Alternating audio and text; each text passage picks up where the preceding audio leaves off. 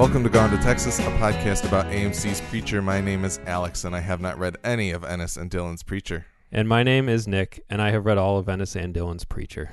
Today we will be discussing the series finale of the AMC series titled End of the World.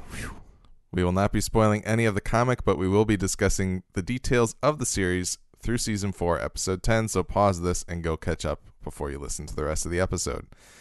If you enjoy this show or any other show on the Midwest Podcast Network, please consider heading over to mpn.bz slash Patreon and pledge as little as a dollar a month to making our network even better. Special thanks to Jason K and Gojo who have pledged at the level of 10 plus dollars per month.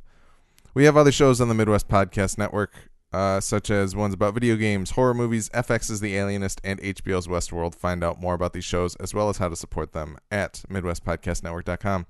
If this is your last episode with us, thanks for coming along for the journey, but hopefully you're back for the wrap up next week. Either way, please go check out some of our other shows. I think we do a lot of great work on these other programs, and I think you would enjoy them if you like this one. Absolutely. So please go check that out.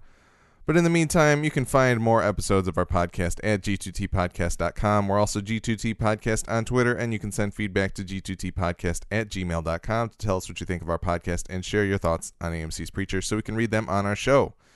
Send us corrections, observations, or anything regarding Preacher or our podcast, much like these corrections from Scott C. He wrote in with subject line Boo Berry Burgers. He said, Hi guys, just a gentle correction about a couple of comments you made on the Fear of the Lord episode. Tulip made blueberry burgers, I'm pretty sure. Remember in season 3 in Angelville, she had a dream sequence where she was eating blueberry cereal. The closed captioning called it blueberry burgers in this episode, but I'm pretty sure it was a callback to that Angelville episode where she was in purgatory. Interesting. And prior to in season two, when Bruce also Bruce brought up the fact in the Discord that she was eating blueberry when they were in the apartment with Denis as yeah, well. That's true. It's one of her favorite cereals, uh, clearly. So, uh, thank you, Scott, for writing that in. I think uh, blueberry burger is sounds like something I would want to try. Blueberry burger, I don't really think I want to try that that much. Yeah, I don't know. I don't know about that. Like the blueberry, I'm like, there's probably some weird like I could see like a blueberry compote or something working on Yeah. like some sort of burger, but maybe not beef. Maybe Yeah. like a duck burger or something. maybe. I took it as they were just foraging, Yes, and that's all that was there. That's was a what bunch I of was blueberries. thinking too. But the blueberry thing kind of makes sense. It makes more sense and it Yeah. fits with the rest of the show. So I, I and I, I like it. I think it's funnier. But if you crushed, if you like pureed blueberry into like And, bread like, into like breadcrumbs, you could use it as like to a make the binder. patty. yeah, that absolutely. Maybe we should try try this. yeah, For the food of preacher Yeah, YouTube right. show. There's not a lot of options. No, no, there's not. We can cook up some human leg and eat it, Yum. like like uh, Herr Starr did. Uh, but thank you, Scott. We also had another email from our friend Yoop. Yoop wrote in with a wonderful email. Uh, as always. Uh, subject line Dutch Waterline. He said, Hi, guys. This season is a bit of a mixed bag, but your podcast always makes me laugh and appreciate the show more. In regards to the flash forward, I hate it when episodes uh, when an episode starts with a scene and then it cuts to a few blank earlier. Just make the beginning compelling instead of leaning on a moment of what's going on here, folks. Totally agreed. Uh, he said, I do like it in games like Uncharted 2 or Tomb Raider, but uh, there it is used to get you hyped and get you mo- used to the mechanics of the game. Makes sense. Uh, I was laughing out loud when you managed to get on the subject of Dutch water engineering. I am not an expert on the subject, but our king is. he studied water management, so you can say that it is in our DNA. Fun fact In order to defend against Spain, we built forts on the side of the river, but by the time they were finished, the war was over. I hadn't seen the waterworks for myself, so after finishing the podcast, I drove down there, and it was pretty cool to see. they were built after the Great Flood of 1953, in which uh, 1,836 people died. Now there are dams that control the flow of water. Uh, and then he sent a map. He said, This is to where the water came in 1953. Keep up the good work. I am looking forward to the podcast uh, when you are going to read the comic. So, Yoop, you are my favorite person. this is the most wonderful email. The fact that we were able to push somebody thousands of miles away to go and check out something local that we somehow that you brought up kind of on a whim of the conversation Yeah, that we were talking that he's never seen before, which is I'm like I'm like falsely equating that to like like I feel like oh you should have seen that. But uh, there's tons of stuff in Michigan that, That we haven't seen, yeah. or even in any of the states immediately around us. So it's yeah, really I've not- never been to the Statue of Liberty, so it's kind of Sure. like yeah, you know. But no, that that was that's awesome. You you wondered uh, how far of a drive it was for him, so I emailed him and he said it's about one hour and a half drive from my home. After that, we went to the beach and had a lovely day in the sun. Oh man, So that's fantastic. I want to visit so much. Absolutely. I want to see this water management for myself. I feel like it's the ultimate like taming of nature. Yes. Being able to, I gotta wonder. Do you follow up? Do you have a lot of hydropower Mm, in the Netherlands? Is a lot of your electricity and other power generated yeah, from water? that would be yeah. I gotta imagine yes. I would think so. If they're, I mean, if water engineering is in their DNA. If you're king, which you have a king, which is really cool, and that's his background. yeah, That is the bomb. yeah, no, Yeah, I legit one time at a wedding, I had like a 35 minute conversation with somebody about this, like That's about awesome. Dutch water management. It That's was beautiful. weird. Yeah.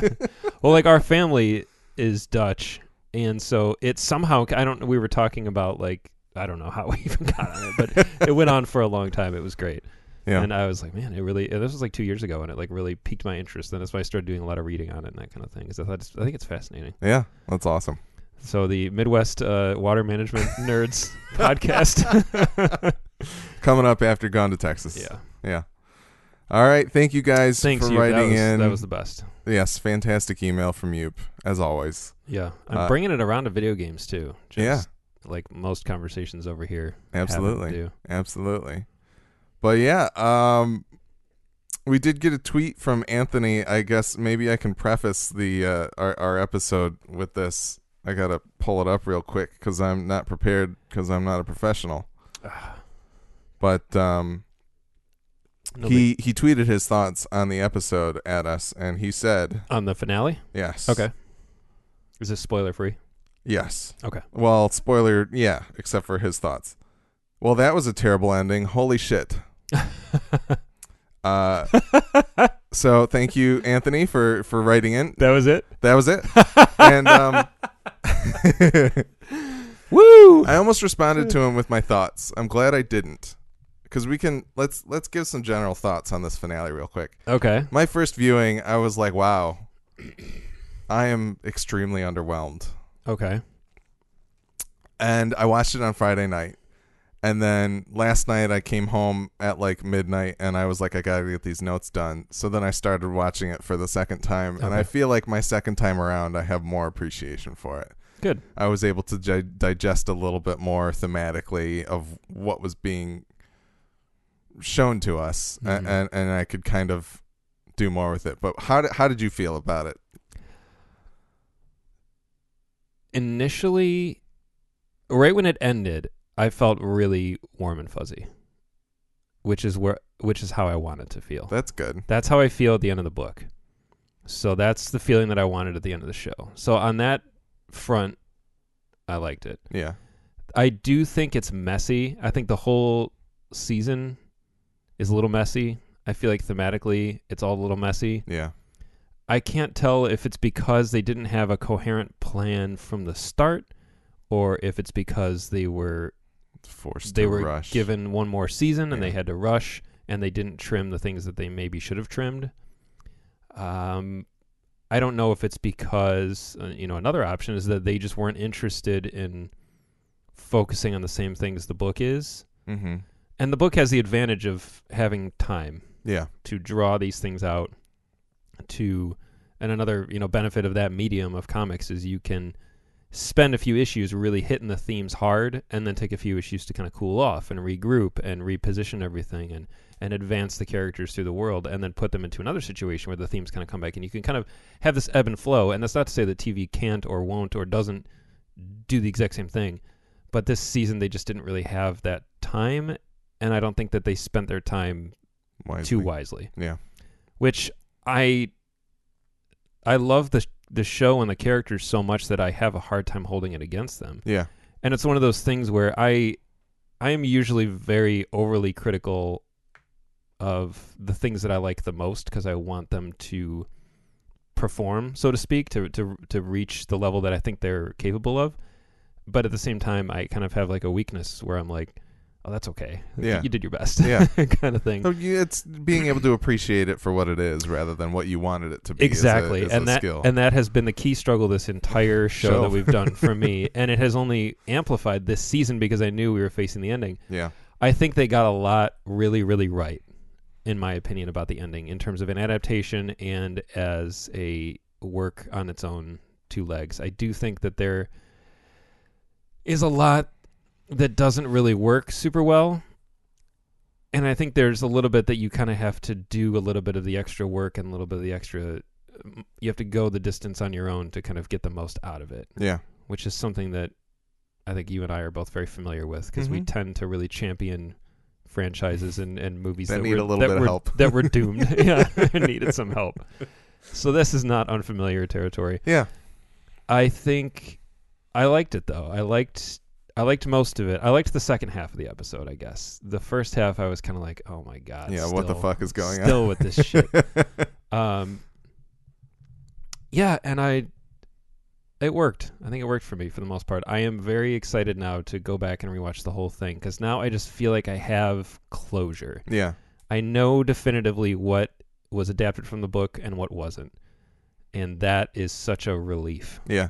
Like closure is honestly the best and only word I can use to describe how no, I felt it make, when it I ended. think it makes sense. I felt like Cass. I was like, okay, we can be done. There's so much dangling in the balance of like, are they going to hit the beats that I want them to to hit? You know, how is this all going to play out? We're wasting time with certain things. So now when you go back and watch it again, you can spend a little more time appreciating it for what it was and Yep. and knowing what's going to get hit and and that type of thing. So that makes sense. Yeah, I'm curious to know what Anthony thought was so bad. Just all of it, or like didn't like the very, very, very ending, or or what if he's read the books, if he Yeah. hasn't. Um, so I'm, I know how I feel as a reader of the books, the things that I got and the things I didn't get, and I'm really curious to hear what you have to say. Yeah, no, Anthony right in will obviously we'll, I think we're going to plan to do a season wrap up at least and so um you know, right in we'll have an opportunity to talk about it. I'd love to know a little bit more about your feelings, but let's get on with the recapping. Yeah, let's do it. So, start with the teaser. A major arrives at a missile silo to deliver nuclear launch codes. Upon delivery, she and one of the lower officers shoot the other two people in the room to take command of the silo and watch the Apocalypse Variety Review to await Humperdoo's performance. Back at Masada, Humperdoo appears nervous and Cassidy tries to psych him up.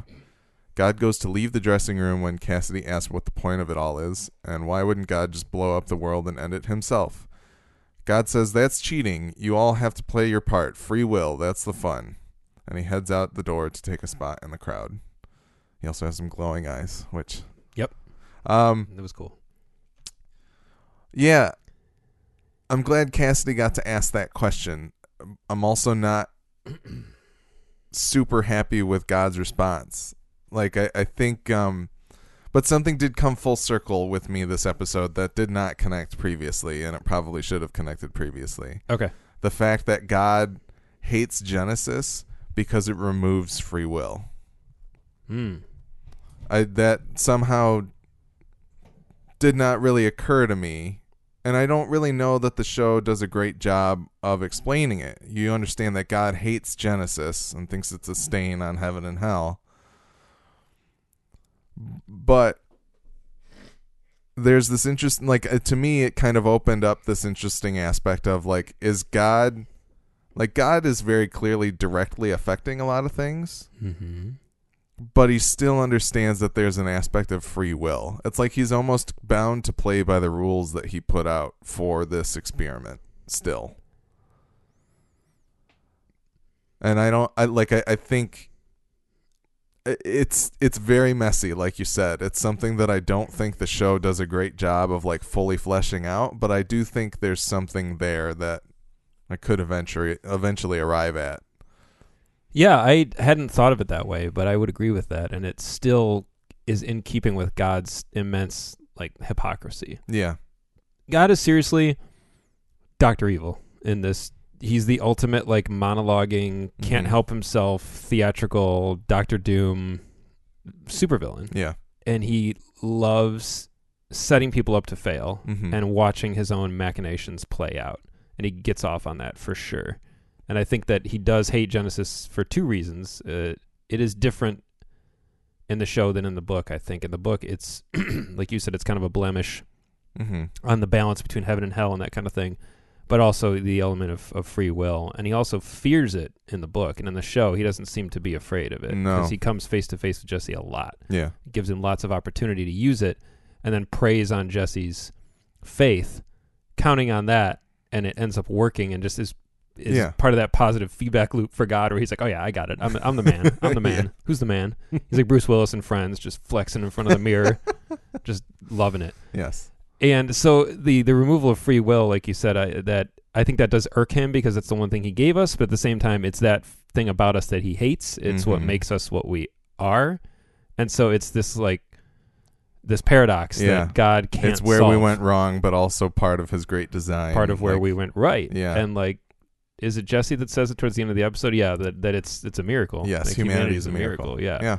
which was kind of the main one of the main points of Watchmen also and in my opinion one of the scenes in the movie that works better than it does in the book is when Dr. Manhattan realizes that like oh wait creation and life is into itself a miracle like Mhm. there's that it's flawed and and and messy but it's beautiful Yeah. and uh that's part of I think God's problem is he loves that but also hates it Mhm. and can't rectify it in his own mind. He's he's almost kind of like Clue. If we're gonna harken back to one of those franchises that needs some help, Am I to create the perfect system? yeah, you can't. You can't. You can Yeah. by not.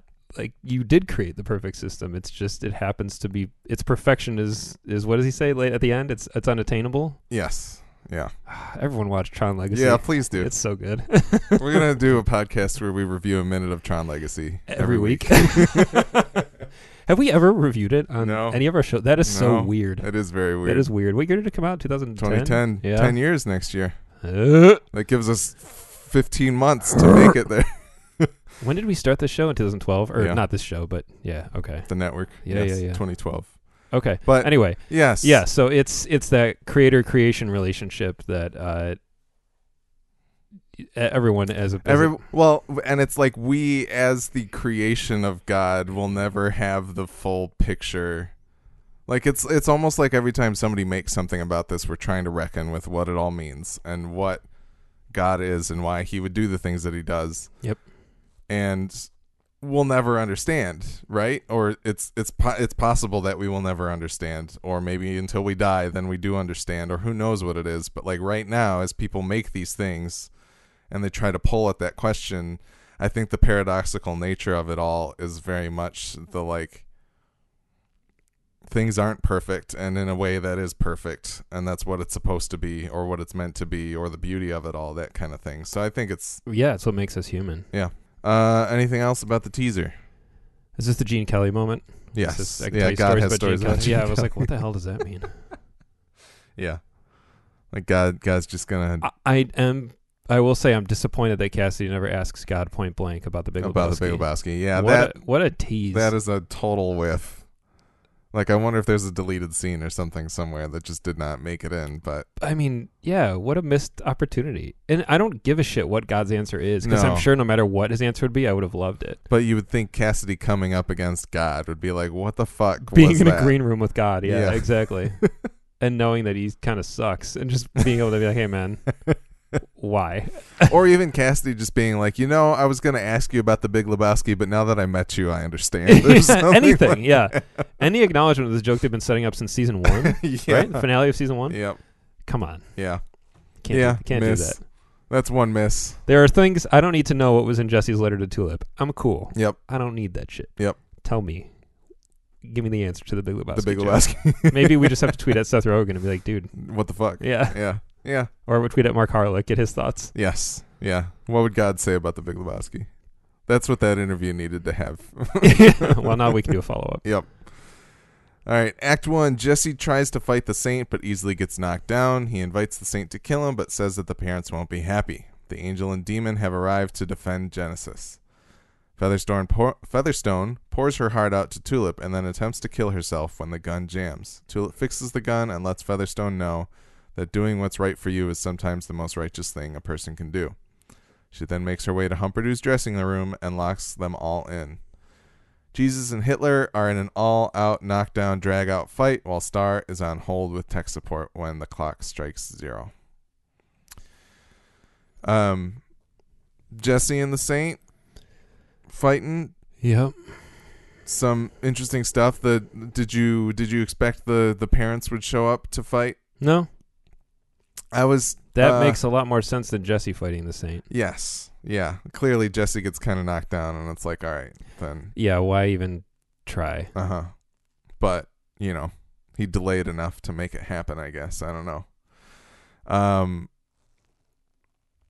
Yeah, I like the fighting that happened. I Me too. like the the the way that it like it's kind of hard to talk about the stuff because the it, once again they kind of like intercut between a lot of different things at once. Yeah, we got that kind of multiple windows happening at the same time, which I really loved. This episode was directed by Sam Catlin. Okay. Also, by oh well, Yeah, well, look up. who decided to come to work. he showed up for one.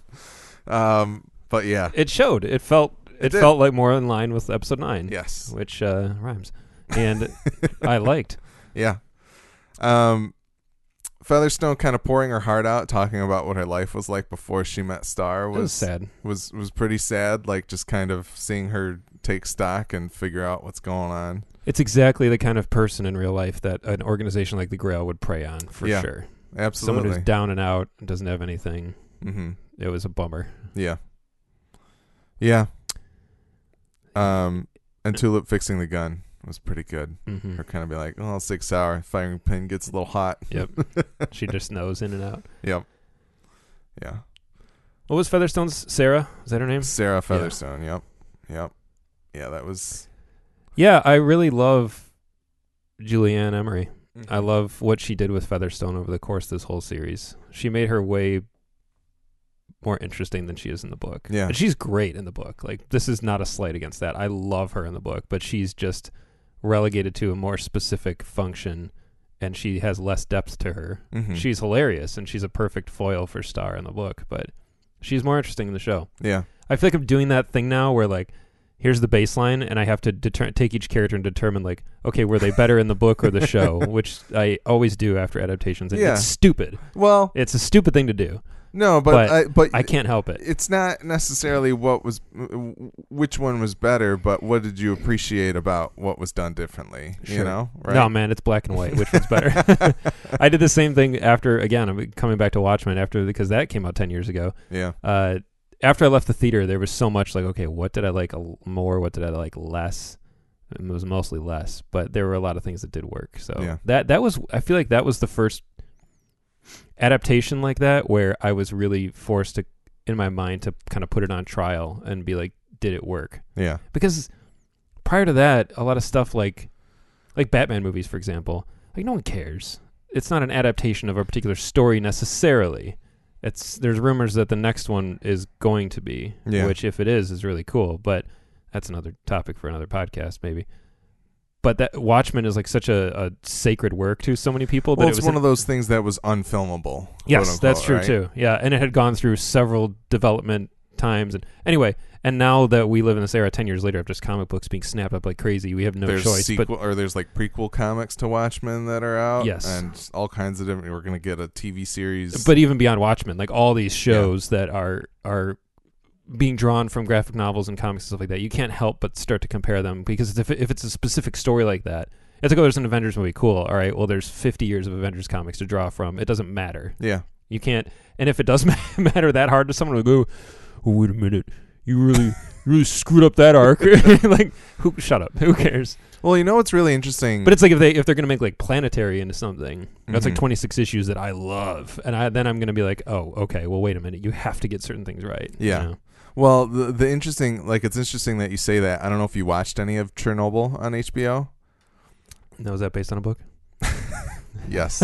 uh, but the they ended up doing a uh, companion podcast where the host of Wait Wait Don't Tell Me, Oh, really? Peter Sagal, uh, sits down and talks with the screenwriter and the creator of the show Hmm. about each episode, and they talk about what was different and what he changed and what roles he kind of merged into a single person. Okay. So you kind of get this comparison off of reality That for the show. awesome. Yeah, I think you'd like it a lot. But but you also kind of it- it's you get to hear him talk about making the adaptation, which is the interesting part. I feel like we don't, you know, you get an interview here or there with Seth Rogen and Evan Goldberg, but like But you're limited to 40 minutes of. yes. So that that that was very cool. I think you'll like it very much. Yeah, I really need to watch that. Obviously, I still haven't finished the final episode. I have- five episodes of the show. I've I've read unequivocally every single person who has started has been like, "Oh my god!" Like right right in the first episode, just Yeah. like this is too much. it's incredible. yeah, I gotta but- check it out. Jared Harris is in that, right? Yes. Yes, I he like is. Jared Harris. Jared Harris is very good. Um, back to Preacher. Yeah, okay. Yeah, Fair. Featherstone. this is our last opportunity to do this. I to get- no, digress is. like hell. It is. That's not true. We'll find something else. yeah, right. We have two more shows coming. up. That'll be about those other shows and uh, everything else we want to talk about. yes. Yes. Um. Yeah, Featherstone's very good. I I liked her character. As you said, Julie Ann Emery's fantastic. Mhm. I feel like I've become a fan of hers since she appeared on Better Call Saul and on this. So I think, um, you know, she'll be somebody somebody to keep an eye on. Absolutely. anyway. Yeah, she's great. Um, Tulip locking herself in with Humperdoo and and Cassidy. More on that in a little bit. The Jesus and Hitler fight I thought was ridiculous. I don't really know what it came to. I loved it. it was funny, but in the end, I'm kind of like, well, Jesus killed Hitler. They're doing like Who- res- they're doing like wrestling moves on each other. I Yeah. it was hilarious. Yeah, well, and that that was funny. Hitler like doing a weird pile driver with Jesus outstretched on the cross. Yeah. I I was like, all right, I get it. Okay, that's where that, that's what they were headed towards. it was inevitable. yeah, but um, and yeah, Starr being on hold with the tech support. I just like the way he said Adnan. Yeah, Adnan. Adnan. But yeah, It feels like Starr has gotten progressively less German and more English, like his accent. hmm. There in like this scene, I was like, he's basically just British again. I don't really care, but Starr has definitely moved away from feeling very Germanic to more Anglo. yeah, I don't. It doesn't bother me. that's interesting. I feel like I should go back to like an earlier Starr episode. it was just in this scene in particular. I was like, "Is this the first scene they shot with him?" Because he felt so not like he used to. He's just pipped. It was just a rehearsal where he was using his. And it his was one of those things where, like, I, I kind of thought for a half second yesterday in the finale, like, why did they could have just made him English? Like, Yeah. I think Pip Torrens is English, yeah. Yeah, So you could have just made Starr British. No one would have cared. Like, it doesn't. It doesn't matter. He doesn't have an accent in the book because it's a book, so it doesn't really matter so much. yeah, It was like when Doctor Strange was coming out and Benedict Cumberbatch had been cast, and everyone was like, "Oh, well, you can't do an American accent." Well, first of all, yeah, he probably can't. He's a very good actor. But B, if they decided to make Strange British, no one would have cared. Yeah, like whatever. matter. Yeah, exactly. Like a character like that, it's fine. It doesn't matter. Yeah, yeah, But anyway, it just amused me that I was like, he sounds English. yeah. Whatever. Uh, there was a good moment with Cassidy and Tulip. This is at least kind of the. This is the start of their fight, where where Tulip kind of hits him and tells him to stop being a baby. Jesse is. Jesse's back now, and you know it makes sense that he's a little sad, but Cassidy shouldn't be going for the apocalypse just because Jesse's back, right? Yeah. Uh. Yes. Yes. And Cassidy, it feels like Cassidy finally kind of stands up for his feelings a little bit, at least, and he kind of has to confront them, you know, to fight Tulip anyway and Mhm. stop her from killing Humperdoo. But I, he has a line. He said, "You hit me a lot, and honestly, I let it go because I love you. So just, I just let you hurt me, but I am done. And if you hit me like that again, honestly, I'm gonna fucking kill you." Yeah. I got two f bombs Two in F, this yeah. episode, by the, and they weren't bleeped for the No. AMC premiere at least. No. So that's cool. Yeah. Love a good bit of swearing. Yeah. On the- swearing at women. cable TV. Threatening women with violence. But uh, yeah, no, it, it was, it was really interesting because we. That was a joke, by the way. Oh, that's if it was actually coming up in the next thing, but that's fine. Oh well, we can wait. No. Okay. What were you gonna say? I I think we're so used to the fact that Cassidy will heal and regenerate that we forget that like that hurts. Yeah, And it hurts more when it's coming from someone that he loves. And he's right. Like Tulip has spent a lot of the series kind of beating the shit out of him. Yeah. And Jesse too.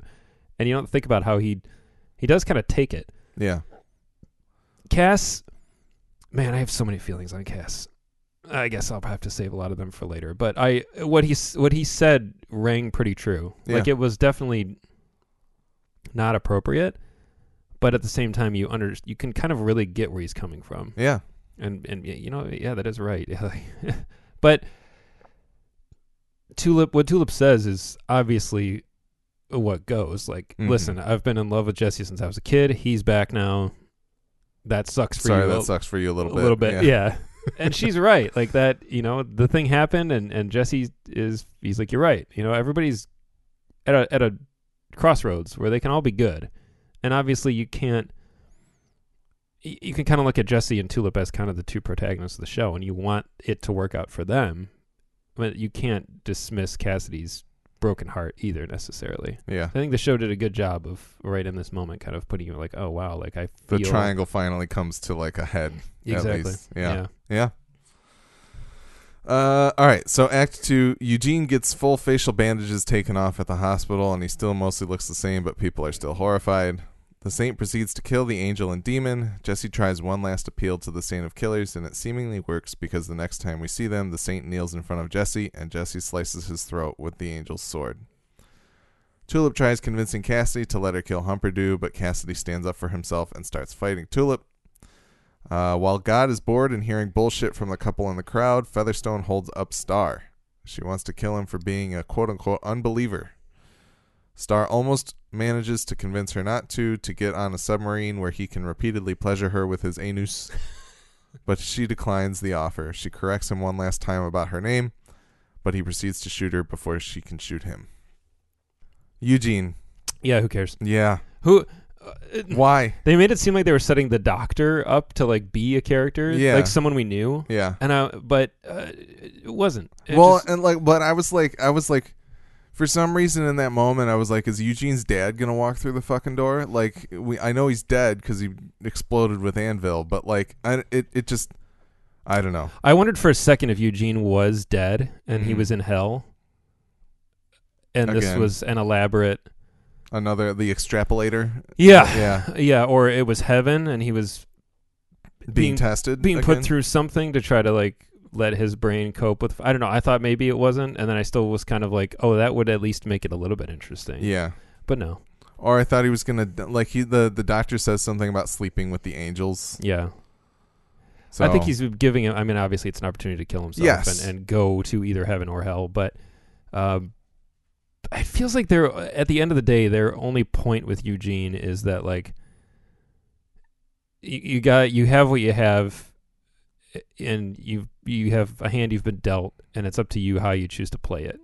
It feels like they're trying to say something with him that they just didn't get the time to develop in the right way. I mean, they had the time, they just chose to spend it on something stupid. But I feel like they spent so much time making Eugene good, making him more interesting than he is on the page, and then just undoing it by being like, nah, he just is still angry at Jesse and he just shoots him and then he gets put in jail and then he gets out and he gets hit by a car and then he gets out and then he becomes a punk rock. The shooting, singer. the shooting with the shooting Jesse thing, I think is the biggest offense because I could see some type of through line of like, you know, people have treated him terribly, but he's still at heart been a good person, Exactly. right? Yeah. But but then him going to shoot Jesse and being angry about that, I think is Well, it it- just kind of undercuts any Absolutely. any meaning behind that. And Jesse whole- was never cruel to him.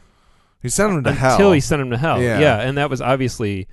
I'm not trying to take away from sending Eugene to hell, but like he treated him well prior to that, yeah, and it's weird for for Eugene, to just- be to to not recognize that. to hold on to his empathy through hell, but then also not be like, I don't, and like he's uh. like, I don't understand why you did this to me. Like, no, like Jesse didn't know that was going to happen, and he gave him this heartfelt apology and and things like that. So I, yeah, it's just whatever. It's a waste. Yeah, Um, Jesse killing the saint, sure. cool misdirect, I guess. I don't know, Yeah, but uh, not not really necessary. We'll, yeah, we'll come back to that. Yeah, w- yeah, we will. Um, we talked about Tulip, God, God being tortured, talking to the idiots in the Grail. I thought was pretty good. Yeah, the like waspy mom and dad in the crowd. Yeah, that was playing grab ass. Yeah. And she's like, he just sent a text, and Yeah. yeah, like, oh, I love that God too keeps trying to be like, wow, how about that if I like he just is like trying to get caught up in the moment. Was this the moment where it cut to the uh the variety review and someone was playing hot cross buns on their recorder? on the recorder. Yeah, Yeah, yeah, yeah. okay. Yep. That killed me. Yes. how perfect. I think it. Let me double check. It that yeah. Either way, that was a very funny moment. That was so good. Um, the, so much so many great decisions in like what the acts would be the and what the backup acts after the clock has hit zero. Yeah, just that guy like we need anybody. Yeah, getting vegetables thrown at him and stuff is amazing. yeah. Um, I really liked the fact that God went out to in to to bask in his Yeah, exactly. finale. Yeah, it was perfect. Rather than watch backstage, he wanted to be out there amongst the people. It was really interesting. yeah, yeah. Um, the end of Featherstone. Yep. Sad, but uh, I think still very fitting for Starr. Cold and calculating, as we've expected to come from him. Absolutely. Um, but yeah, I don't know that there's a whole lot more to say about that. I he he had a okay. Here's one of the themes that I think the show comes around to. His point in everything. Featherstone's pissed at him for being a non-believer. I don't know why they called them unbelievers, but they did. And he says, "Life is not a thing to pass through. Life is the thing." This is that's it. That's the line yes. I was thinking. Okay, yeah, so it is okay. from this. Yep. look there the particulates of dust dancing in the sunlight he continues on like that that moment Starr is like the emblematic atheist of like this is the thing enjoy now this is what you get and that's it Which is amazing because he knows that he knows like- god and, there's a heaven, heaven. and yeah. hell exist but he's kind of a like eh, so like eh, from that standpoint i guess i i very much enjoyed i don't know we'll talk more about Starr later with where he ends up but like the idea that he is interfacing with all of this fantastical stuff or religious you know the the religious ideals of everything and yet he still is he he's unwavering in that and just believes what he believes about life i think it's an interesting character to put up against and in league with god to Yeah. kind of Yeah, it's. I'm so torn with Starr because they do a really good job of portraying him as the kind of pathetic asshole that he is in the books. yeah But they do give him this extra layer of depth where like he's kind of the the ultimate at playing the game. yeah he still thinks he will get one over on god And I- he wants to survive in the end And I think he understands more than anybody that it is not black and white in terms of where you end up after you die. I think he knows he can do a lot of despicable stuff, but as long as he follows the the general rules, he'll get to where he wants. Mhm. He like he's the most aware of all the characters. Like God straight up says at some point, I think to multiple characters, like it's not it's gray in terms of who does and who doesn't. Like you don't automatically go to hell for this, you don't automatically go to heaven Yeah. for that. He tells Jesse that other believers of other religions aren't necessarily going to hell because they don't believe in God. Exactly. Which eh, in that moment it's it's hard to Yeah. know what God is saying just to appease Jesse. mm-hmm. so obviously we're we're kind of caught in that manipulation from God as well. But I think that based on who we've seen was in heaven and stuff, we when like Fiore and all that, uh, or wait, that was when Jesse was in hell. Um, I don't know. I guess we don't really know who's in heaven. That's but true. Still, But I think I still think Starr kind of understands that you know if he had fulfilled his obligation to God, he got what he wanted in terms of his looks, and he you know he probably made some other deal like oh I get into heaven also yeah, no matter what yeah, because he is playing the game, and I think that's kind of the unfortunate.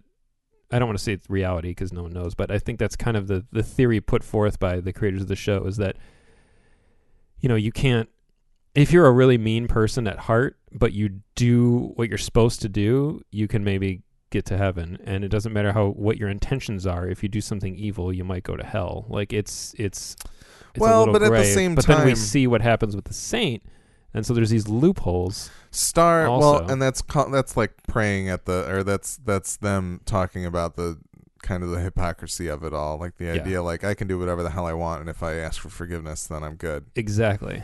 But Which I think is also in line with Starr maybe so, but with Starr's ability to basically he's like an he's like an attorney. He's like a really good attorney who could like read read between the lines and uh, and find the loopholes and His conversation with Featherstone last episode, though, is the thing that kind of leads me to wonder. Like he he says, "Do you really think we'd get into? Do you? Re- he, well, he says to her, "Do you really think you'd get into heaven? Like you've done all these terrible things in your life, that kind of thing." So I, there might be part of him.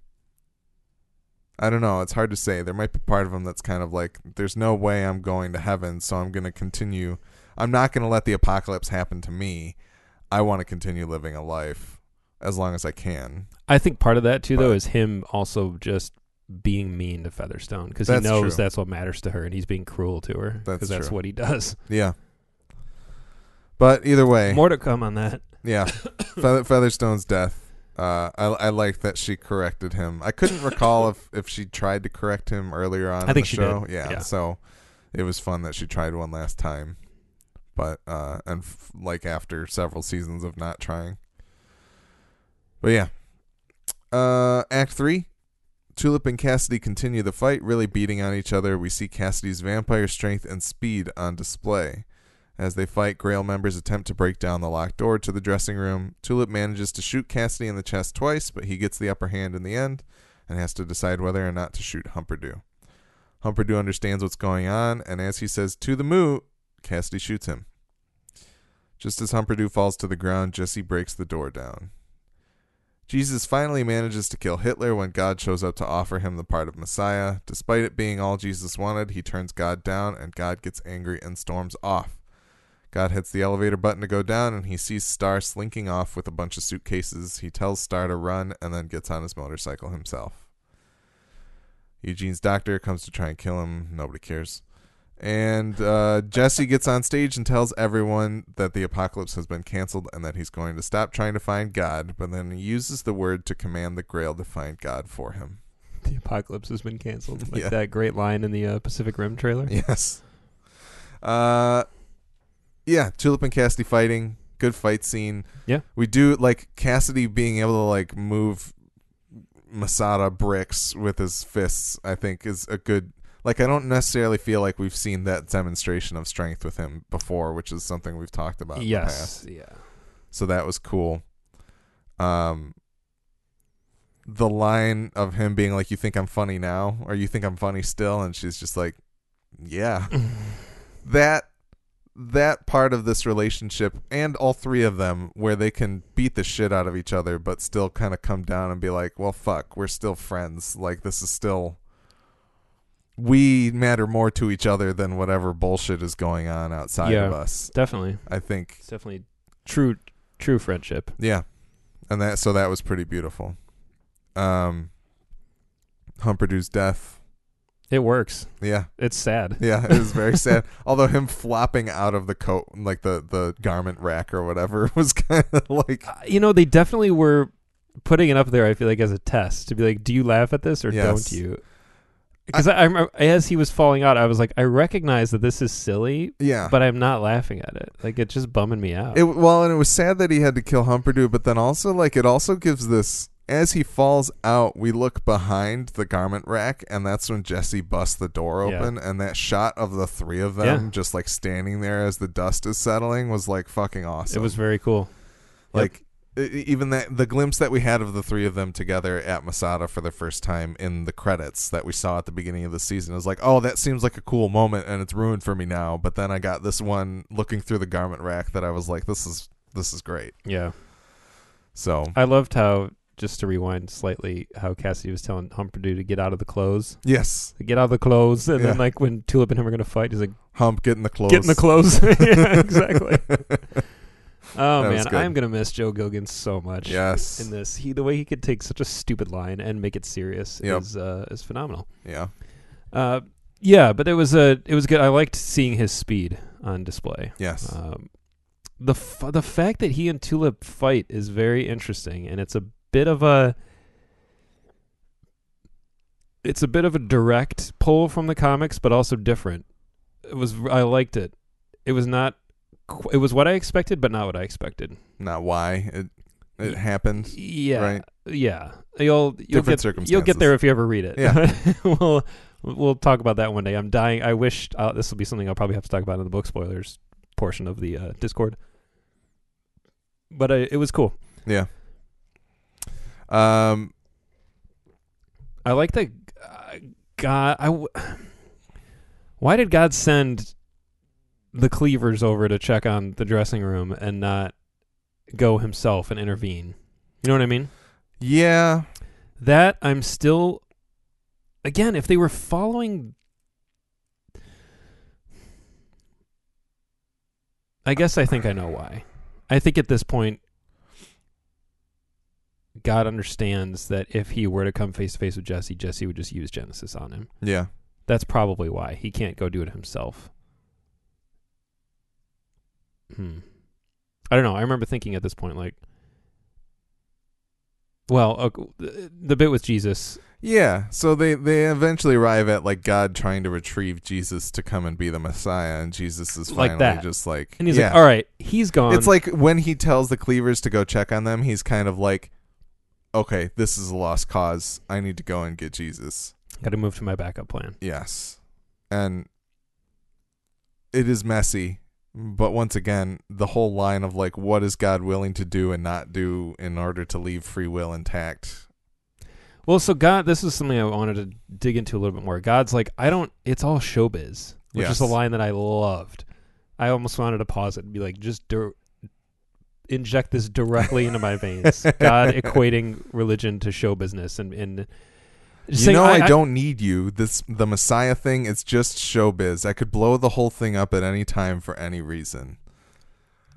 And I wonder if that's true. I feel like it is There was because we saw him do it with the dinosaurs, but I mean, so theoretically or like physically, yes, he could do that. Yeah. But like me- emotionally and mentally, can he? That's the I whole don't thing. think so. I think that's what I think that's what we get to, especially by the end of the episode. Like, there's part of God that still thinks there's a chance, right? Yeah. Well, I think he's a he's a junkie. Yes, Like he's an addict, he's an addict that gets off on the love and adoration of his creation. but he can't force it, as we see with his unseen creations that he makes. the the idea he gave them free will, and the fact that there's still some people that find love for him, even though he quote unquote does terrible things to them, is it's probably the best high that he's ever gotten. Absolutely. like him interacting with that dinosaur eating its own shit. yeah. He was like, "Fuck this! Yeah, this is not what I wanted." This wanted." dumb animal is not. Yeah. Yeah. Exactly.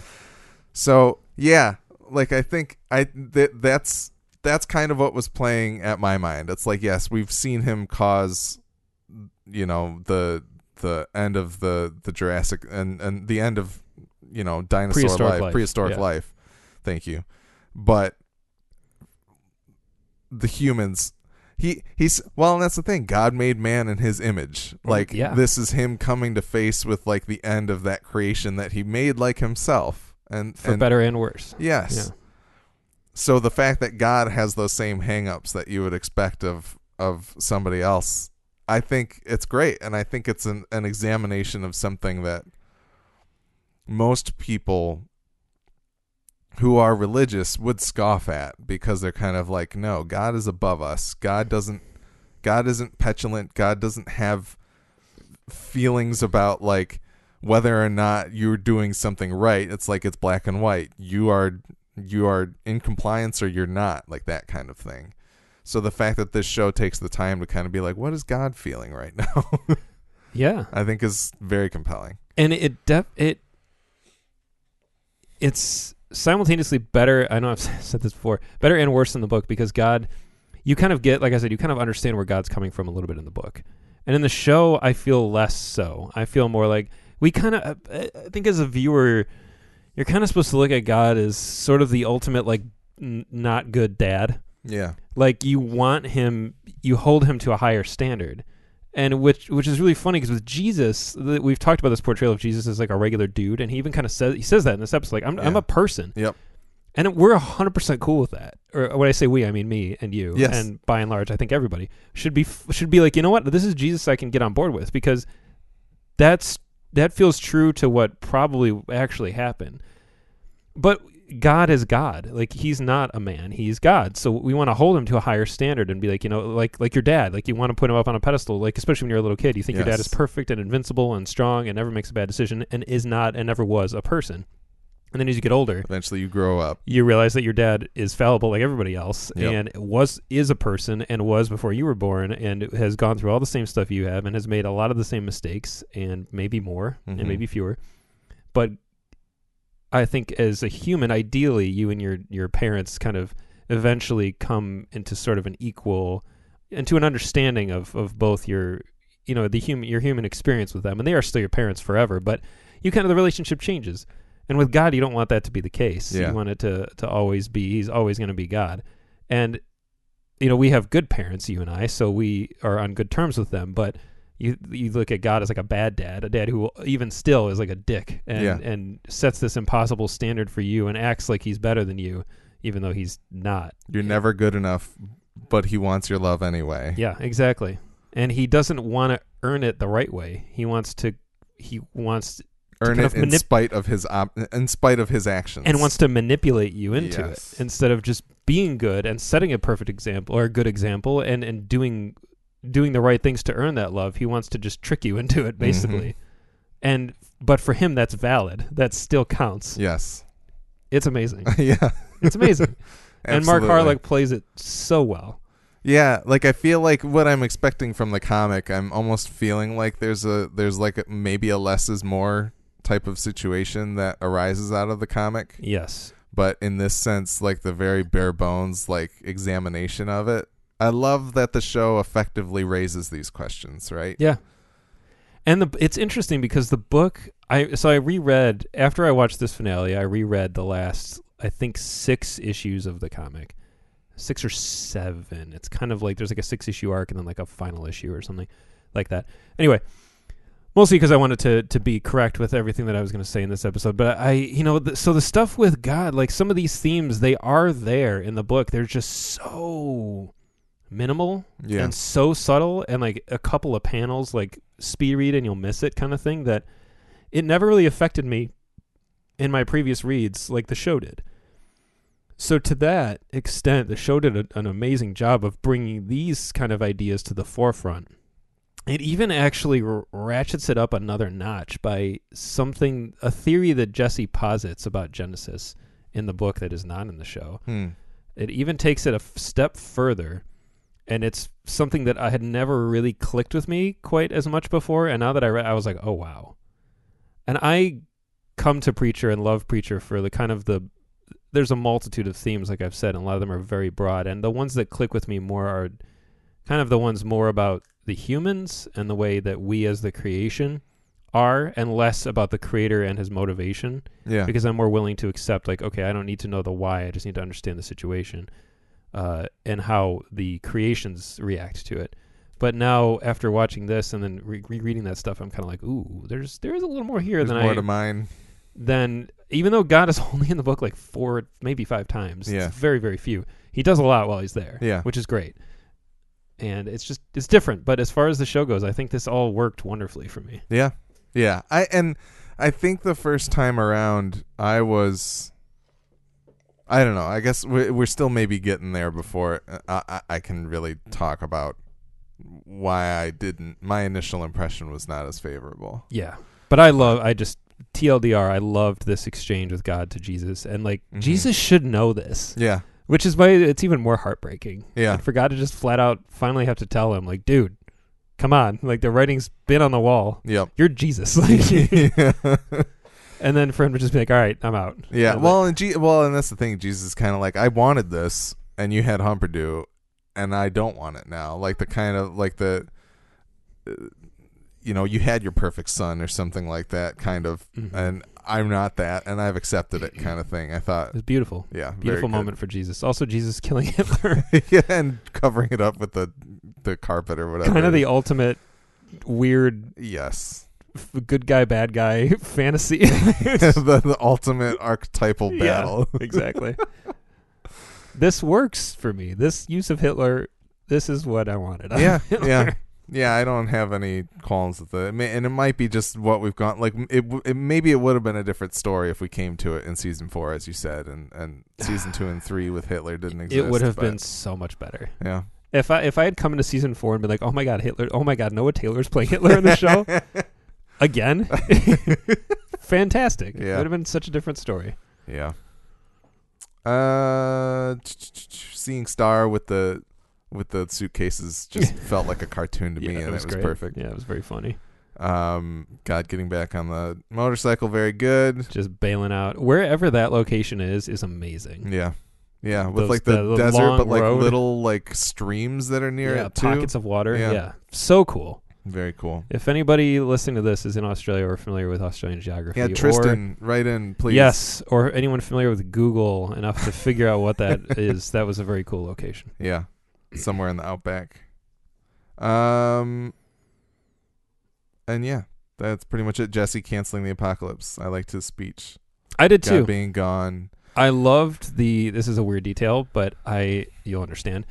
The the clock, uh, behind the countdown clock. Yeah. Once it was in a room with somebody, and I kind of see it to scale, and like really was able to take in like the design of the clock for for lack of a better term. It reminds me a lot of some of the clocks. There's one just like that in Inside the Mm. the game by Playdead Yeah, which I love so much. Uh, and as soon as I saw it, I was like, "Ooh!" and then suddenly that whole amphitheater reminded me of some of the spaces in Inside, and it just made me like it even more. that's I thought it was interesting. really that's an interesting juxtaposition. Um, If anybody here listening likes video games and has not played Inside or Limbo, play them. go both. do it. Not necessarily very preacher related, but Not at all. the bureaucracy of Inside maybe a little like the Grail. yeah, kind of. just play them anyway. They're fantastic. yes. They're two of my favorite games of all time. Um, but yeah, I think Jesse arriving at this moment of like, I don't want to find God anymore. I found him a little bit, and I haven't gotten the answers to my questions, but I want to get back to living my life. I think was kind of a beautiful revelation. Yeah, it was also weird how he's like, "I don't want to find God, But you can. but you guys all go find him for me. Yes. just go Yeah. work for me." Well, and it felt like this weird reset of like we've now finally gotten to the point where God straight up like I felt like the apocalypse was off the off the table. I felt like he probably wasn't going to replace humanity still. He was just gone. We And- finally and reached we, we reached the point of the comic kind of. I was like, "Wait, is this show going to end with like the way it should we're finally on the comic?" kind But- of. Yeah, I thought the Yeah. exact same thing. Yeah. It was he's, very interesting. he's like, you know what? I thought, and he is he is deluded enough in his mind that I think he would think like, I thought you guys wanted the apocalypse. and Yeah. You don't even want that. Yep. So you know what? I don't know what you want. I'm out of here. Yeah. Yeah. Yeah. Absolutely. So that was that was interesting. hmm I was I was that was where I was kind of on the edge of my seat like I wonder what this is any I wonder what this finale is really going to be. I genuinely did not know. I was not watching the time while Yeah. I was watching it, and there were multiple times where I was like, "Is this where it ends?" Mm. Like, which was kind of a great feeling to not know exactly when Yeah. it was going to end, and it kind of kept going, yeah. but not in like a Return of the King kind of way. yes. like I liked it. yeah. All right, Act 4 Eugene tries busking again, nobody cares. Jesse Tulip and Cassidy bask in the fact that they actually legitimately saved the world just like Churchill, Lincoln and Frodo Baggins before them. As they wonder what's next, we cut to 2 years later in Texas. Jesse and Tulip are on the run from the Rodriguez brothers after stealing a rare car part from them. They're certainly back in their element, and Jesse seems legitimately happy. They somehow make it back to O'Hare's auto repair despite their low ammo and deliver the part to Kamal, who installs it in Mrs. McDougal's car. Jesse and Tulip walk in to watch their baby daughter sleep in her crib. Jesse tells Tulip that Cassidy called and he's at a peyote conference in Oaxaca and he seems happy. She thought Cassidy was coming back, but it seems like he's not going to yet. Jesse gets a phone call, and it's the Grail. They've found God, and he's in Texas. San Antonio, in fact, parked right next to the Alamo. Jesse goes to see him. Uh, yeah. I liked the song that Eugene sings. It was a fun little moment. I didn't really care Which about it. one? The, the Closing stars. Time? Well, I love that song, period. But okay. no, like the punk, the Circle Jerks Stars and Stripes. I didn't know if that was a direct reference from the book or not, but and it was a little on the nose, Eh, a lot on the nose. But So, do you want some minor book spoilers for Arseface? I don't want to call him Arseface in the show, but in the books, he's Arseface. He's not. He's Yeah. not Eugene. I don't know that it's necessary. Thi- really, This is essentially his ultimate fate in the in the book. yeah. He becomes like a music sensation, Okay. but for all the wrong reasons. yeah. But he's such a wrong. Char- he's such an unimportant character in the book that you don't care, Yeah. and you're just kind of amused by it. And it's it's more of a commentary on like The, on like music and like the stupidity of youth uh huh. that Ennis Ennis is like really slick with some of his stuff. He he gets a lot of stuff by you without you necessarily noticing. Yeah. And then some of it is so hilariously on the nose that you it's the only way it could be Yeah. and it just is beautiful and that's the way this is. Like there's like multiple uh news segments throughout the book where like Jesse it's it's so beautiful. It's part of the reason the book is so good. You won't see Arse face for like eight issues and Jesse will be like in a bar and he'll look at the TV and there's like a reporter talking about Arse face and that's and it's just woven throughout there like that and it's perfect and it's the way he should have been in the show. It, it feels like they tried to do that kind of with like only seeing him every once in a while for a very small amount of Yeah. time, but it did not. It didn't work. No, So- that I think Arseface is uh, kind of ultimately one of the failures of the show. Yeah. Um, but in the book, it's great because you just see these moments of like reporters talking about Arseface and how he's affecting youth culture, and it's really good. It's Yeah. really, really, really good. It's Yeah. perfect, and I'm I'm even sadder now that the show eventually got there but didn't get there. Yeah. Like if somebody tweeted at us once about this show and said, "I'm glad that you guys aren't writing the show." Yes. Uh, while what he said was fair and his opinion he's entitled to it that's shit because you're not wrong but you are a little bit because there are things they could have done better and i feel confident saying that now that the series is over and i think if they had just if they could have kept a lot of the stupid eugene crap in hell and if when he had gotten to jesse in this season and just forgiven him or Yeah. moved on and just be like what are you going to do now eugene i don't know i'm going to i'm going to go wander and just accelerate this a little bit more earlier. Just have him busking and have it work out the way it did, and then just kind of pepper him throughout the last few episodes. Boom. Yeah. Better version of Eugene. You actually made his arc worthwhile. You didn't make me hate him. And you have those fun moments where Cassidy could be like at the the holy bar and grail or whatever it's called, the motel, Yeah. and look on TV and see something about Eugene playing like headlining like the Warp Tour or something and be like, oh, there's that crazy And they literally that boy looks like an arse. they probably could have like shot all of that in like Yeah. the first season and just put green screens or did whatever they needed and it would have been so much better. yeah. This I stand by. Yeah, that was uh, at the Jonathan Root who tweeted at us, "Love your podcast. I'm glad the showrunners are running the show and not you guys. I do like hearing your viewpoints and that you always emphasize that you love the show anyway." And you guys had a great you guys had a really good back and forth. And he's that's fine. Yeah, Like no. and he's right. We are He- not professional TV Yes. showrunners. But we're here to tell you what we would have liked. and I think that this would have worked better. Yeah. I agree. immensely. Both as it- both as a fan of the show and the book. I don't I don't know whether or not it would have worked better. It probably would have. What I do know is that what they did did not work. Period. There you go. So, uh, all right, and then their kind of debrief after everybody left the amphitheater and that they saved the world was nice. Mhm. The Frodo Baggins. It was a fun moment. Was funny, Yeah. but two years later, them with a baby daughter, Nick. How do you how do you feel about? I guess I don't know exactly what happens in the comics, and you don't necessarily have to share. But how did you feel about this kind of? We get to see where Jesse and Tulip's life would head without the journey. I really liked it. I think uh, it's it's true. It's faithful enough to the book. Uh, it doesn't have the same kind of grandeur as the book. There's a there's a really big, big moment at the end of the book between the two of them, Mm. and it's it's it's fantastic. But it's like Princess Bride big, sort of, in Mm. terms of like sweeping romance, and it doesn't need to be in the show. It, they didn't need it. It worked great the way it was, so I really liked it. It's a little weird that they're still like criminals, like Yeah. that. That I was like, okay, you have a daughter now.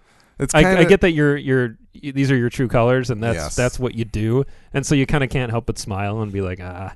Well, those and it, crazy kids. it felt to me of like they are literally stealing car parts for tulips. Like it was a rare car part. Like they didn't have an option it's for to buy it's for her legitimate business. Yeah, that's so I true. kind of liked it. Like I thought it was it was funny that like they probably mostly live in Oak- like a non-criminal life. But That's true. When they got to go steal a rare car part, they'll do it. they have skills. They'll do it gotta for put Mrs. to use. MacDougal. Yeah. Yeah, and they and they will kill some bad gangbangers, and they need to. Yep. I like that she's gonna MacGyver her way out of this. Like something about power lines. Do you have your lighter? lighter. And we don't have to see it, which is way better. That was pretty good. Yeah. I'm glad he still has the lighter, Yep. even though John Custer was shit in the series, hmm and God even brought up John brings up John Custer later. Yep. Uh, I liked all that. The baby daughter thing was very cool. I was like, uh, really neat and exciting. Yep. Uh, I like their little home. I like the the peyote conference in Oaxaca, and Mhm. he threw up with Woody Harrelson. yes. I did like all that. I feel like I really liked where they land with Cassidy, but at the same time, I just needed a little more. a little more of them together. I needed a should little have more. had a diner scene or something afterwards. I needed a little bit of closure. I needed a. What are you gonna do now? I needed a. I love you guys. I'm gonna go walk about for a little while. Yeah. There's. I so there's there's definitely deviation from Cassidy in terms of this in the book. Uh, but there is a moment. There's especially there's a line from Cassidy towards the end of the book that they could have just slipped it in. put it in, and Yeah. it would have made everything I think more palatable for fans of the book. And I, again, I don't really. I have to see where the where the guys in the Discord who have read this fall on on all these landings. I can't wait to talk about uh, talk to Dave and and Bruce about it. But uh, yeah, there just was one line, and especially after I reread it last night, I was like, oh man, why didn't they just include that line? It would Yeah. have been so beautiful. It probably would have made me tear up a little bit. Like it just would have worked so perfectly. But it doesn't really matter. I can Yeah. I can only judge what's on the screen, and I have no real complaints about that. This Yeah. is just a little bridge that could have carried over between the two that I think would have been fantastic. Interesting. I love that. Um, uh, what's his name? Kamal. Kamal. Yeah, it's just like Kamal lives like, there. and all the bar and grails exploded or whatever. Yeah. So I'm just gonna. I also love that they have Humperdoo's picture by the phone. Yes, yes. that was so good. Absolutely. Got to remember Hump. Yeah, Yeah. No, I, I I enjoyed I enjoyed all of it. I enjoyed them getting to their life and just kind of Dominic Cooper's like. I feel like that moment that we share with Dominic Cooper, kind of realizing that he loves where they're at. he loves his life. Yeah, He loves his life. I part of me is like, I wonder if this is the first time that he's realized and felt that in two years. Yeah, maybe. You know, and I- and I just think that's kind of a beautiful moment. Well, you have those moments in like real life where you you get you ever have like a like a moment when you're talking to somebody, somebody you know really really well, when you're best friends or, or, or relatives or your significant other, whatever, and you're you're looking at them, and all of a sudden things feel hyper real. Yep. Yeah. Do you know what I'm describing? Like a little bit. Of, like yeah, yeah. like you're like you're paying more attention than you ever do normally where you're really looking at somebody and really seeing them even if does this make sense what i'm saying uh, Yeah, I think I experience it in a different way though. okay For me, it feels like deja vu.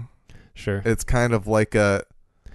I feel like we've had this argument before, or like you know, you're going to Well, arguments No, no, no, but like like a like a playful argument, Yeah, or yeah. like you know we we've talked about this thing before, or we've been in this situation before, and you just kind of like see like it's like you're pulling at the fabric of what the relationship has always been and Uh, will always be, kind okay. of thing, and like it just comes into focus and it kind of pulls you out for a second. you feel a like- little removed from Yes. but at the same time you're so for me it's like i'm so hyper focused for a second that everything feels uh, just hu- ultra realistic but like more like i'm more in the moment than i am normally but i'm also like kind of removed from it because it feels so surreal. It happens with my wife all the time because like i just catch these moments sometimes where she's like talking to me or, or i'm just looking at her and it feels like i'm looking at her for the first time. Mhm. like i'm really seeing her because i see her every day and so you know with somebody that you see every day or or you know like like we see each other once twice a week whatever you, you kind of get so used to somebody's face and appearance and and everything about them that it kind of sen- on a sensory level is is pushed down a little bit than from other stuff yeah, but once in a while you get those moments where you you really dial in and you look at someone you're like wow and you really take in everything all, all their features and it's like you're really seeing them almost for the first time again. Yeah. And I don't think it's a bad thing at all. It's not like it's a. It's just natural that you get accustomed to certain things. But one, I get these moments all the time, and I'm really grateful for them. I'll just be like looking at my wife, and she'll like say something that makes me laugh. But I kind of I have these exact moments all the time with Yeah. her, where I'm really looking at her, and it's just like the first time I saw her, and it, I love it because it's the same. It's the same thing where just like my just my heart and my insides feel just amazing. Yeah. And I just have these moments. Exa- so I I'm so glad you mentioned that because when the camera was hanging on him and Yes. he kind of does that little dumb grin, I was like, man, I do that all the time with my Well, and wife. the other thing is that the other person isn't a part of it. No, and they look at you like are you're a co- weirdo. Yeah, they're like, Yeah. "What the? What did you?" Yeah, absolutely. it happens all the time. Yes, And it's uh it's it's beautiful. it is a so beautiful uh, thing. again, Dominic Cooper and, and Ruth, just, work it out. Those kids just work it out, guys. You can't. That's not acting. The way he looked at her, that's real. yeah, Oh, you kids. I need Joe, your best friend Joe Gilgun, to come in and be like, "Would you twos Knock- work it knock out?" Some heads. Yeah. Yeah. All right. Act five, and there is an act six for this episode, so we're not quite done yet. Act five, It is like Return of the King. Jesse dismisses the Grail army, and several of them fall to the ground in the same clothes they were wearing two years ago. After a brief demonstra- demonstration where Jesse uses the word on God to change night to day and day to night, God offers Jesse a drink, and they sit down and talk. Jesse asks about kids with cancer, whether all other religions are wrong, and whether there's life on another planet, but it all leads to the question he really wants to ask Is his father in heaven? God explains that he denied Jesse's prayer to put his dad in hell, and that every moment in Jesse's life after that was an expression of God's love. Then God requests that Jesse love him back. God offers to return to heaven to keep humanity in place, all if Jesse tells him he loves him. Jesse turns him down because he thinks humanity will be better off without a needy little bitch like him around. Jesse tortures God with the word and then tells him to go about whatever he's doing on earth. God thinks that the perverse power of Genesis is the only reason Jesse could stand up to him, so Jesse uses the word to release Genesis. God asks why, and Jesse says, I don't fucking need it, and then he punches God in the face. God gets Old Testament angry and threatens to release his third creation on the world. Jesse tells him he thinks humanity is a miracle to be proud of, but if he had something better, go for it.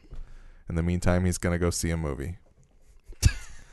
God goes back in his trailer. We hear the tentacled creature squawking, saying, I love you, but it doesn't seem like it's what God wants to hear. He puts his hand in one of the cages and it appears to be bitten as they all start wiggling their tentacles and saying, I love you. So I don't know if I was not paying enough attention the first time around or if it was the shock of the episode, but the first time this conversation played out in front of me, I felt disappointed. Really? Okay. And I don't know why. Like I I think I think it took me taking these notes and watching this and really trying to understand what was being said. Like I I think I was along for the ride the first time around and I didn't stop to appreciate what was going on. So when I really like was sitting down looking at the words they're saying, figuring out what the conversation was about and why it went the way it went, it felt a lot better to me. Like I think the first time around for some reason I was wondering if Jesse would kill God even though that seems ridiculous and like it would never happen anyway. Like I wouldn't think it would. But that final showdown with God and the word gets used and I was like what is this all going to be? And the fact that Jesse releases Genesis, I was like what the fuck? But then I come back around to it and I'm kind of like that's the ultimate badass move. Was Yeah. like I don't need my superpowers.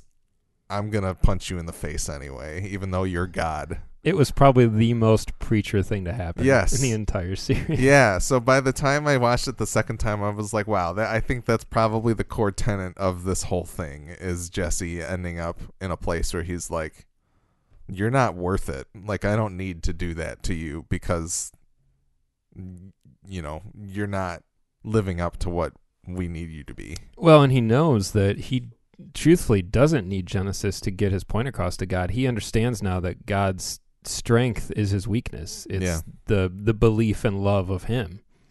It's like uh this is kind of a thing in American Gods, but the idea that the fewer people believe in in an entity, the less powerful it gets, Yeah. which is true of really anything. If Yeah. you, if you don't believe in anything, it, it loses its its power, so to speak, its power over you. Yeah.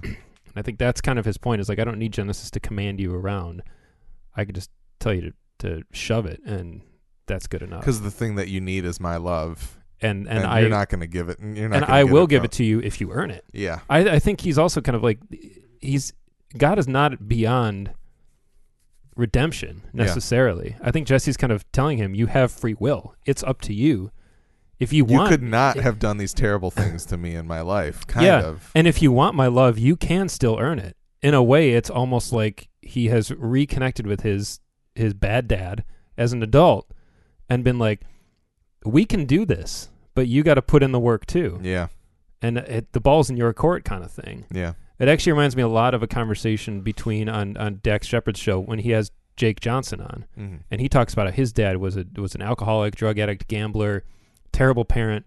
They did not have a relationship when he was young, and then when he was like in his late twenties, they reconnected, and he told him like, "You're still an asshole. Like you were a you were a terrible parent. You were a bad guy. You should have been there. You weren't. You failed, but here we are as adults. Let's try." And He gives him that opportunity. he does, and yeah. he even talks about how they've they've been reconnected for years, and they are close, and he does love him, and he's like, and we tell each other, but there is still this this understanding that you wasted 27 years of or whatever of of time, but we we can move forward and we can build something new. It won't be what it should have been, but it can be something great still. Yeah, and uh, and watching this so i i loved this. I loved Yeah. it all. I loved this whole conversation from i've only watched it the one time but right away i was like this is great. Uh and i that really reminded me of like a parental relationship uh, Mhm. again of like this this idea that your your parent can fail and fail and fail. But if you can find it in yourself to give them the opportunity to do better hopefully they will. Yeah, and it's less it's definitely less dismissive than the book. Like jesse in the book is pretty i mean in the show he is definitely pissed at god. He's not like anti-god necessarily but he is like you know you deserve an ass whooping. Yeah. he, he's very jesse. He's very book jesse in this scene where he's he's uh he's like i'm gonna i'm gonna take you outside and, and kick your ass. Yeah. because you deserve an ass whooping. Well, and it, it, like a little bit of what you're saying doesn't necessarily ring true with me because of the fact that like we later learn that Jesse put the saint in heaven to kill God if God tried to come back, right? yeah I Maybe. think so. I like I, I gue- think- I guess we don't necessarily know the motivation. Well, because he also says like he gives God the opportunity to just continue to walk the earth. Yeah, he's like, you don't have to go back to heaven. You can just fuck off to Arizona Do whatever for you're doing. yeah, exactly. He gives him the choice, the, yeah. He and yeah. he also knows that God's whatever God's new creation is, it's not going to be what He made in His image. Yeah. he's not going to do it. It's great. I was thrilled that it was at the Alamo. Yeah. Yeah. I'm like an, a a big giant series of confrontations happen at the Alamo in the book. Mm, And I did okay. not think we were going to get the Alamo in the show because we're in Australia. I was like even Bruce and I talked about it earlier this season. I was like just jokingly I was like what do you think they'll get to replace the Alamo? Cuz they replaced Monument Valley with uh, the Outback and I was like what are they going to do to sub out the Alamo? Which led to a really funny conversation with uh, spoilers for the book about just about the nature of the Alamo and that kind of thing. Um, but anyway, uh, that made me really happy. That was beautiful. I was really, really, really, was very- really excited. I had and a I big love the- dumb smile on my face and the big when it was at the oh man, it was great. the the John Wayne movie that they go to see afterwards is Yep. The Alamo. yep, So it it's Texas and that that Ennis's idea of the the American ideal of like the the West and the Southwest and that that American spirit that he's simultaneously making fun of and embracing is so inherent to the book and the character and I feel like it wasn't it was a little bit lost in the show but I'm glad it kind of comes back around the idea that you could punch God in the in the jaw at the Alamo yeah, to teach him a lesson Yeah. is like the most Jesse Custer thing possible. that's pretty good. Yeah. No, I I think it's I think it's a beautiful conversation. I I think some of what my disappointment was was God going back into the trailer and I was like what the fuck did all of this mean with like him making these tentacle creatures? But then by the end I'm kind of like it's a really on the nose he goes to interact with this creature and gets bitten on the hand, like biting the hand that feeds again. It's kind of a very like See, that's not what I got out of it. what did you get out of it? I, I was pretty sure he was killing it. I was I thought he was choking it to Oh. death, and like it was a room full of them all squawking like "We love you, we He was love you." annoyed by it. He was annoyed because it was a failure. Interesting. Created something more like the dinosaurs and the people. They're just they're giving him just unwavering love. It's kind of well, it's kind of the opposite of the dinosaurs, where the dinosaurs are so stupid that they don't care, Yeah, right? That's true. And then the tentacle creatures are like, we were made for the express purpose of giving you love, but Yes. God realizes that's not what He wants. exactly. I thought he was killing it, and he was going to kill them all. Like because it was. I thought I was like, oh, this is dark. He's just strangling them all in their cribs, essentially, because they're like infants. I was like, I would have to watch it again. There's part of me that felt that God was in pain, okay, but He could be in pain because He's killing His that that was my too. that was my take on it. So I don't. Maybe you might be right. That may that makes more sense. I think what Jesse said to him rattled him so to his core, and he understood that like he was not going to improve upon humanity, and he's faced with a decision. You know, like I said, he can he can do he could work to do better. Yeah. He could try to do better. Once again, become an actual loving God Yeah. Or not. Eh, can he? Is he capable of it? We, Yeah. you know, he's fallible in the same way that we are because we're made in his image, and I think that he just was so. You know, I'm a little. It was a little bit of a bummer because I feel like they did reach this point. They reached this this moment where Jesse like lays it on the line, and and God.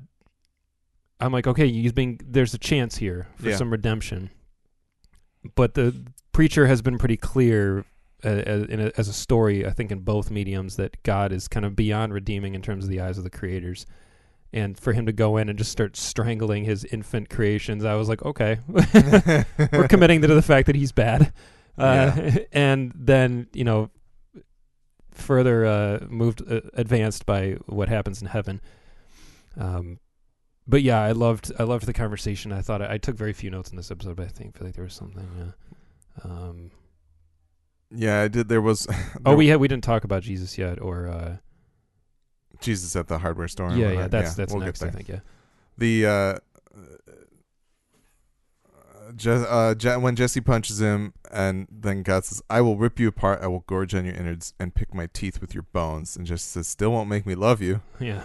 And then Mark Harelik's like, "I am a loving God, Jesse, but my patience with you, my patience with all humanity, is nearing its end. You will return my affection, or your replacement awaits." Yeah.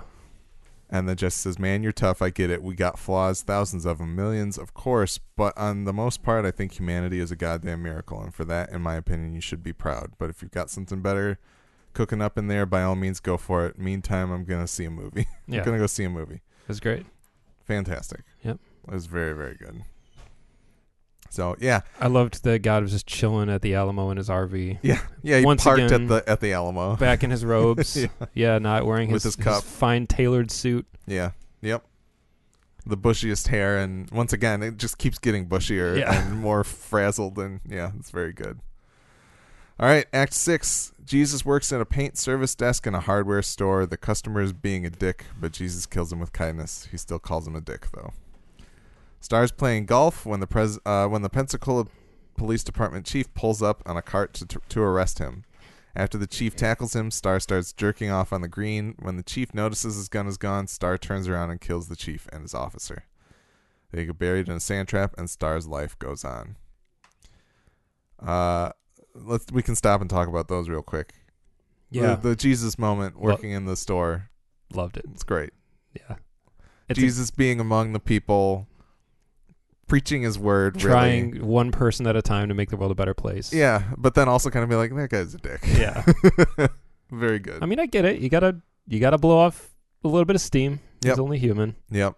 Well, and it wasn't it wasn't to make the guy mad. Right. It was it was just kind of a, you know, that was a shitty interaction. You know what's funny? I had this uh, I had this conversation with my wife this morning before I we went and got some bagels and coffee this morning, and I was reminded. Did you of, go to Barry's Bagels? I did. That's, that's good By the way, it's just called Barry Bagels. Oh, it does not Ba- have an apostrophe s. it's full circle on this finale It episode. is. Yep. Th- this is our version of the Big Lebowski. we can't. We can't not bring up Michigan's weird use of apostrophe s Oh god. or lack it. thereof. Yeah. Well, it's funny because her dad calls it Barry's Bagels, Mm. and I was like, I'm not trying to correct you to be. Dick. Yeah, I was like, but I think it's really interesting that it just says Barry Bagels, and he's like, no. And then we were at a party yesterday, and he brought it up. He's like, apparently it's just Barry bagels, and I was like, dude, it is. it's also a franchise. It's not just in Michigan. But I uh, I was reminded of this experience I had at a different coffee shop, which is much closer to you and Mm. shall go unnamed, where I was in line, second behind somebody. I walked in. It's the first time I'd been to this place, and there was a woman in line in front of me, and she was very much the stereotypical kind of Karen, A as the internet yes. is, and I don't Mm. like using that word because one of my best friends is named Karen, and she's not like that, but she was kind of like that, and it wasn't too bad. Now listen, I'm in my early to mid 30s at this point, and I've been there. I did my solid decade or so of retail. Been there. Yeah. Definitely was guilty more than once of mouthing off, being a little lippy with a customer. For the Mhm. most part, I think I did okay, as I never got fired from any of these jobs. But and I was frequently having to restrain some of my more loudmouthy, uh, hot-headed coworkers.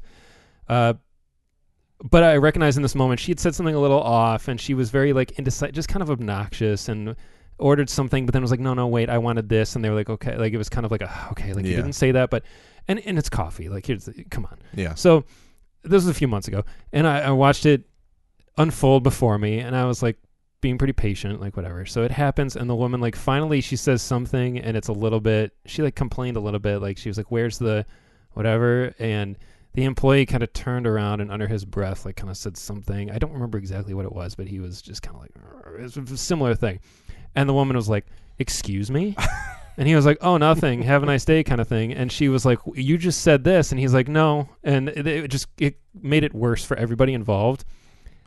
But i'm kind of at the age now where i was kind of with her. I'm like oh, yeah. i was like you know what? You were being a dick. But the employee didn't have to do that Mhm. either. Because you got to have thick enough skin to just be able to let it roll off you. Yep. Like You I said- you can say something later. You can exactly say something to your to friends. coworker 100% and like i said guilty for sure Yes. of being in that exact circumstance and probably worse Yeah. but the exchange was so weird and i and i was i was reminded of it this morning and now the show kind of calls back to that again like jesus is doing it right Yep. people are going to be rude but again you don't know what their day has been like you don't know where they're coming from and it, and it goes the other way like i've been pleasant as hell and gone into like a, a coffee shop or anywhere and the employee has been kind of a dick and sometimes i'm like it's not really excusable you're at work which is like the 30 year old of me saying that but Yeah. at the same time i remember what it was like where like i'd have a really bad day or like when i was like 20 and in college like i'd bomb a test or something and then have to go to work and just be like it ruins your day Yeah. you're having a bad day too. We all got to have a little bit of understanding, a little bit of empathy, and it's kind of what Jesus tells God even when they're in the uh, they're in the room, uh, where he's like, "How about some empathy, some kindness, some understanding?" Like telling God, like you could you could do that also, Dad. You don't have to be the way you've been. And uh, it's just it's perfect. It's Yeah. exa- I, I loved it, and I feel like uh, that little clip. I, I hope that that clip gets taken out and put on all social Put media everywhere. blast and say like, "Hey, this is oh thank you. This is the way Jesus is in 2019, and this Yeah. is the way Jesus would choose to be. So maybe we all should also. Yeah, absolutely. Getting back to the recap, God returns to heaven to find his angels slain. Well, we didn't. We just talk about Starr. Yeah, we do need to talk about Starr. Yeah. Starr. Not as long, but yes, Starr on the golf course. Uh, he would be an exemplary golfer. yes, absolutely. Executing on the German engineering of his body. but uh, no, that made a lot of sense. I'm a little questioning why the show chooses to allow him to live. Right? Yeah, I. It's it's interesting. It's an interesting choice. Why does he get Why does he get away with? why doesn't he get a comeuppance of some sort? You know, not that he needs to die necessarily, but Yeah, I think that's again part a little bit of their message of like it's not always fair Yeah. kind of thing. Like sometimes sometimes things work out for bad guys. Evil, evil wins in some cases. Sometimes I feel almost like there's a meta reference here to some current political yes, goings on yes, and how certain parties who should be held liable absolutely yeah, will just have been getting away with it. continue to play golf. Yeah, yeah, absolutely, for sure. It is Pensacola, Florida. right. so- exactly. There Yeah. was a Trump 2020 sign uh, Yeah. in the neighborhood okay. at Uh, one, when- after the two years later when Jesse and when Tulip Jesse are and running. Tulip are yeah, running, yeah, yeah, I thought, I thought so. They snuck one in there. That's good. That's good. Starr's hair is amazing, by the way. It's even longer now. yes, it's more glorious. It's shittier a better, shittier wig. Yes. Beautiful. Uh, yeah, I liked it. I again, I still think it's they're kind of acknowledging that someone who knows how to play the game, how to play the system, can get away with it. Can, will continue to get away with it. Yes. Doesn't mean he won't eventually That's very true. see some just That's desserts. very true. But All right. Uh, God returns to heaven to find his angels slain. The saint is there because Jesse gave him his last rites, and he made a deathbed confession. Uh, God tries to offer the saint love, but the saint chooses hate. The saint shoots God in the head, and he takes God's throne. What'd you feel about that? Oh boy, that's all I wanted. that's not true. That's not all I wanted, but I really wanted that. I It's- wonder about the implications of it all. Still, It's beautiful.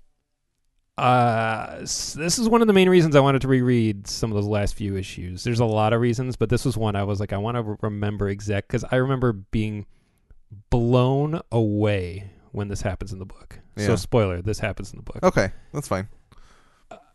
Like my jaw dropped. Yeah, It is.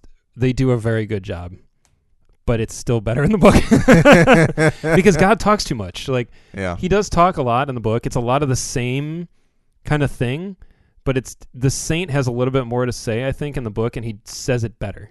And uh, it's but there are some dir- almost direct lines, which is really cool. I would not That's have cool. realized that if I didn't immediately reread it. Uh, but God's reaction to the saint in heaven is so much better in the book Mm. because he's stunned. He's Yeah. like, "Oh fuck." it's great. It's not even like a Wild West showdown. He's like, I am truly and thoroughly fucked Yeah. if this guy decides to. Sh-. It's great, Interesting. but they do a better job of setting that up in the book. So the payoff is much better in the book. Yeah. He has he has definitely more of an axe to grind in the book than in the show, Okay. and it works a lot better, a lot better. Yeah. But the the fact that it happened was really cool. the wishy-washiness of the saint the fact that he didn't kill jesse the fact that he like wanted to kill jesse anyway in the first at the beginning of this episode kind of weakened it for me a they, little bit They do a much better job in the book of him and Jesse having kind of a parlay. Okay. It's so much more satisfying, Yeah. and it treats them. Jesse treats the saint the same way that he treats God, like kind of like a dude. yeah But he he acknowledges like you are way more powerful than me, and like he he does it, but it, it's just it's it's more thoughtfully written and Yeah. handled. Uh, that said, I liked it a lot, and I wasn't sure if it was going to happen. Uh, the my feeling was always that when he sits on the throne, it's just because he's done. It's not. Yeah. He's not. he's God. not gonna rule He is not God. He does not have the power of the chair. This is not the. uh Oh shit! What's the name of that chair in the DC universe? The Mobius chair or something? there, there is some chair flying around in space that a character who's really cool sits in, and I think it's called the Mobius chair. yeah yeah yep you're right Anyway, this is not that. I think it's just God's throne. It's symbolic. But there is a connection in the but they do say something about like God when God gets to the throne, he's even more powerful. There's like Mm. some sort of connection there. But anyway, I never took it as the saint is replacing God. He's not the new God.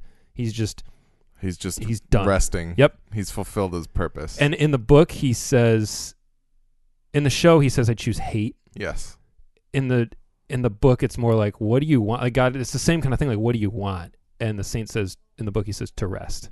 ah interesting He just wants to be done. yeah And uh that's better It is better. yep. Than being like, I choose hate. I was like, okay. yeah yeah yeah but at the same time, like it, it, it that's something that only he can do, right? But Yeah. only partially because of his power set, but also because of his mentality. Like he is so consumed with hate, he'll he'll shoot God like no problem.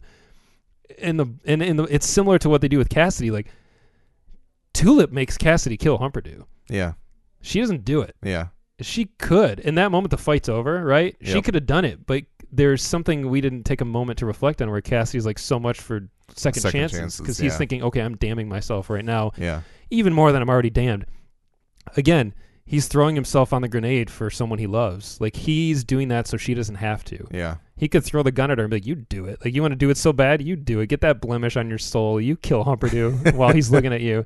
And he does it. He does it for her yeah because he's the guy who just takes all that shit on his shoulders and like does it. And again, it's the they they set Cass up to do that in the same way the Saint is set up to do this. He wants to do it, obviously, but yeah. it doesn't mean that he's not the best man for the job because he's the most capable. Yeah. Yeah, no, I I like it more now that we've talked about it. Ah, man, it was a beautiful visual too. The way the brim Yes. of his hat pretty much casts him entirely in shadow, and his arms on the. Th- oh, Yeah. give me that. That was again right into my other veins. Just inject that shit into my veins. So sweet. Yeah. Uh, and then Jesse Tulip and their daughter sit and watch John Wayne's The Alamo at the drive-in as Genesis flies by in the sky. Very cool. That was a nice little moment. Yeah, the ultimate fate of Genesis is I like that it's kind of unclear. It's just it out just there. becomes this celestial thing flying Yeah. around. Yeah, it's awesome. Uh, I like that Tulip has a little moment where she kind of looks at Jesse. Yep. It's the opposite, It like is. the, the other side of the coin. Oh, thank God it was John Wayne too. Yeah. So good. Yep. Finally. Jesse's really digging on the John Wayne, Yep. as he should, as he should have been all this time. Exactly. Yeah. Yeah.